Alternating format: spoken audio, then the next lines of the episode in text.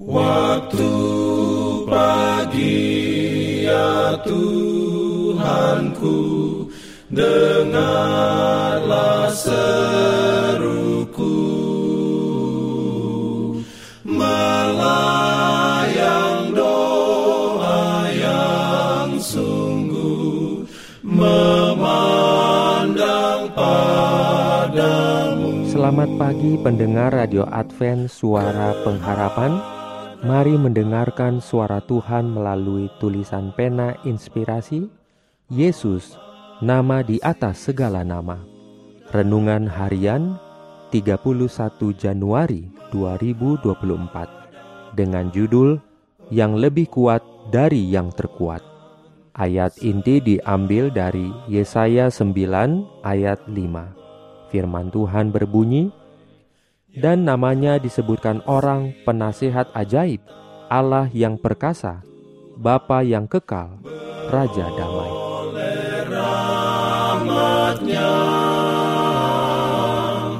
Diberikannya perlindungan dalam pimpinannya. Urayanya sebagai berikut kebijaksanaan Tuhan, kuasanya dan kasihnya tidak ada bandingannya. Merupakan jaminan ilahi bahwa tidak satupun dari domba dan anak domba yang tersesat itu akan diabaikan dan tidak satupun dibiarkan tanpa bantuan.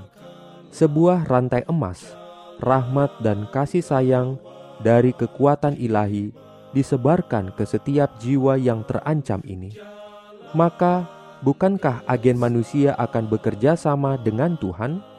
Haruskah dia berdosa, gagal, cacat dalam karakternya sendiri, yang tidak menghiraukan jiwa yang siap binasa? Kristus telah menghubungkan dia dengan tahta kekalnya dengan mempersembahkan hidupnya sendiri. Gambaran Zakaria tentang Yosua, imam besar, merupakan perwakilan yang mencolok dari orang berdosa yang Kristus perantara agar dia boleh dibawa kepada pertobatan. Setan berdiri di sebelah kanan pembela, menentang pekerjaan Kristus, dan memohon kepadanya bahwa umat manusia adalah miliknya, oleh karena telah memilih dia sebagai penguasa mereka.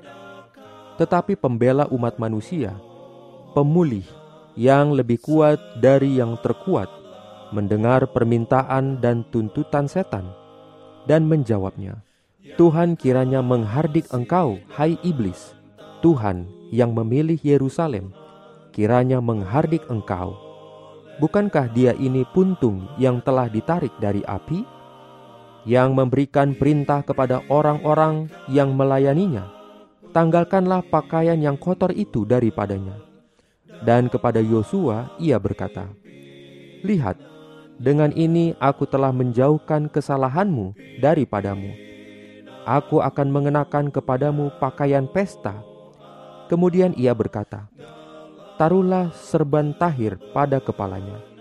Maka mereka menaruh serban tahir pada kepalanya dan mengenakan pakaian kepadanya. Sedang malaikat Tuhan berdiri di situ. Ingatlah bahwa setiap guru yang mengambil tanggung jawab untuk berurusan dengan pikiran manusia, bahwa setiap jiwa yang cenderung berbuat salah dan mudah dicobai adalah objek khusus pembelaan Kristus. Mereka yang sehat tidak membutuhkan tabib, melainkan mereka yang sakit. Perantara yang pengasih masih sedang memohon. Lalu, akankah pria dan wanita yang berdosa dan terbatas menolak sekalipun hanya satu saja?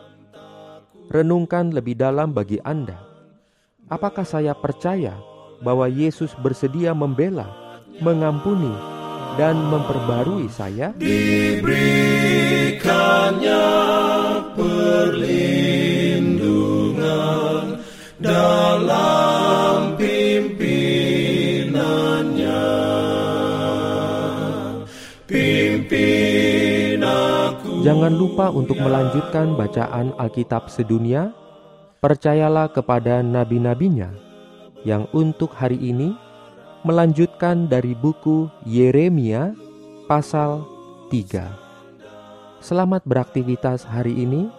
Tuhan memberkati kita semua. Jalan kewajiban, jalan keselamatan.